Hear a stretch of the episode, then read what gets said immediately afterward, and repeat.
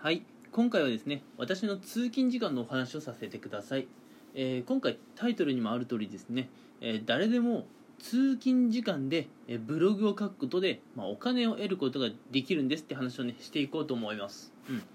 えー実際これ今日あった話なんですけどね、うん。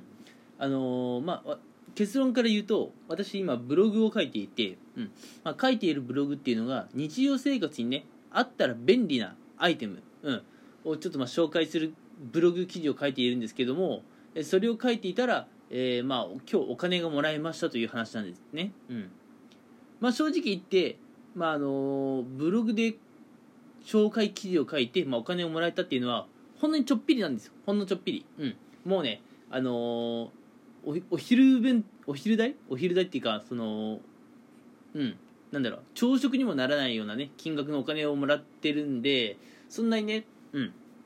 大した金額ではないんですけれどもでもまあ一応ねおおなんだろう子供のお小遣い程度っていう感じで、まあ、お金は入りましたと、うん、でもねやっぱ大事だと思うんですよね。うん。そういうなんだろう通勤時間みたいなその、ね、細かい細かいっていうか空き時間を利用して何かね挑戦してみるっていうのは大事なことだと思っていて。まあ僕もねそんなことをやっていたらまあちょっとはね、まあ、お金になってきたかなという話なんですね、うん。まあ、もうちょっと具体的にお話をしていくと今あの僕通勤時間大体20分ぐらい、えー朝電車乗ってるんですけれどもまあ行き帰りでトータル40分ですね。うん。ま、トータル40分ある僕の通勤時間のうち大体えー、そうだなどれくらいかな？4トータル40分1日30分ぐらいですか？うん。1日30分ぐらいをブログを書く時間にしているんですよ。大体僕の通勤時間は、まあ、ブログを書く時間で。まあ余裕があればね家に帰ってからもブログを書くんですけれども、うん、まあそんなこんなんでねなんか一つのなんだろうジャンルに特化したブログを書いていると、まあ、結論から言うと今あの副業って感じですね。お金がもらえるんですよ、うん、で今はちょっと私の話をしていくとあのなんだろうアマゾンとかあのなんだヤフーショッピングとか楽天とか、まあ、いろんなあのなんだろう。気軽にでかかつねえべ簡単にお買い物できる仕組みって今出てきてるじゃないですか、うん、ああいうアマゾンとかで買えるような、うん、商品でみんながね欲しがっているであろう商品を紹介するブログ記事を書いてるんですね、うん、つい最近書いたのは何だっけかな、うん、つい最近書いたのがセラミックファンヒーターですね、うん。まあ、冬になってきて、まあ、もうそろそろね、まあ、寒くなってきていると。うん、もうそろそろ寒くなってきているんでいろんな家庭でね、まあ、エアコンで暖房とかつけると思うんですけれども、うん、エアコンの暖房ってさぶっちゃけ足元あったかくならないじゃないですか、うん、上半身がね、まあったかくなるぐらいで,、うん、でそんな足元の寒さ足元の冷え対策にセラミックファンヒーターはいいですよっていう記事を書いていて、うん。まあ、の最近またアクセス数が、え伸びたってところでうん、まさにね今日あの仕事中にですねあの一通のメールが届きまして、まあ、メールを読むとね、うん、あなたのブログで収益が発生しましたというね案内のメールが来たわけですよ、うん。まあ、これがあのブログアフィリエイトって呼ばれる副業なんですけれども、うん。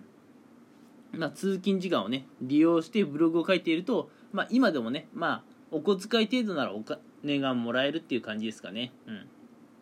まあ本当にねアマゾンとか楽天とかで買えるような商品を紹介する記事を書くっていうと本当にね単価はすごい安いんですよ、うん、100円からまあ500円ぐらいですかね、うん、よくて500円って感じですからね。うん。なので正直言うと、えーかなりたくさんブログの記事を書いてかなりたくさん売らなきゃいけないっていうところがあるんですけれども、うん、まあまあまあそれを逆に頑張れればお金になるかなという話なんですね。うん。まあもう今回のね、えー内容はもう結論を言っちゃってるんですけれども あの僕が通勤時間の30分を毎日利用してブログ記事を書いています。でもさすがにね、うん、30分だけだと、まあ、ネタの構成を考えるとこから始まってブログを書くっていう、うん、ことをしなきゃいけないんでね、うん、30分でさすがに書き上げるのは無理なんですよ、うん、で僕週5出勤なので30分が1週間に5回。あると。150分。まあ大体2時間半ですよ。大体2時間半ある。2時間半ありゃね。慣れてきたらブログが1本書き上がるんですよ。で大体1週間に1本っていう感じですかね。目標としては、うん、ブログの記事を書いていって。うん。まあそんな感じで書いていたら、えー、今日ねこのラジオを収録しているまさに今日、えー、収益が、えー、発生していましたと、うん、会社にね、え仕事をしている最中にメールが来ていて、まあ、見たらあなたのブログで収益出ましたよってそういうメールが来たんですね、うん、やっぱり、うん、会社で仕事をしていながらよそでね、えー、まあ利益が出ている収益が出ているっていうのは嬉しい話ですよね、うん、やっぱそういうふうに考えると、うん。まあ、副業ってね始めてみる価値はあるかなというふうに思うんですよ、うん、特にねあの人と話すのが苦手で、まあ、文章とかをね書く、うん、一人で黙々作業する方にはこのブログアフィリエイトっていうのは結構向いてるかなというところですね、うん、なのでもしね副業やってみたい。けどあまりね面倒くさいコミュニケーションとか取りたくないっていう方は、えー、ブログで、えー、まあ、何かをね紹介してみる、うん、ということで、まあ、ブログを使った副業っていうのがね、うん、まあ今もまだおすすめですよと、うん。まあ、ぶっちゃけね今時代の最先端っていうことではないですけどね、うん、副業として、うん、あのブログの副業とかが栄えたのってどれくらいかな？3年くらい前なのかな、うん、もう今の時代は逆にブログで稼ぐっていうのはオワコン化されてる、うん、ともねなんか言われてるので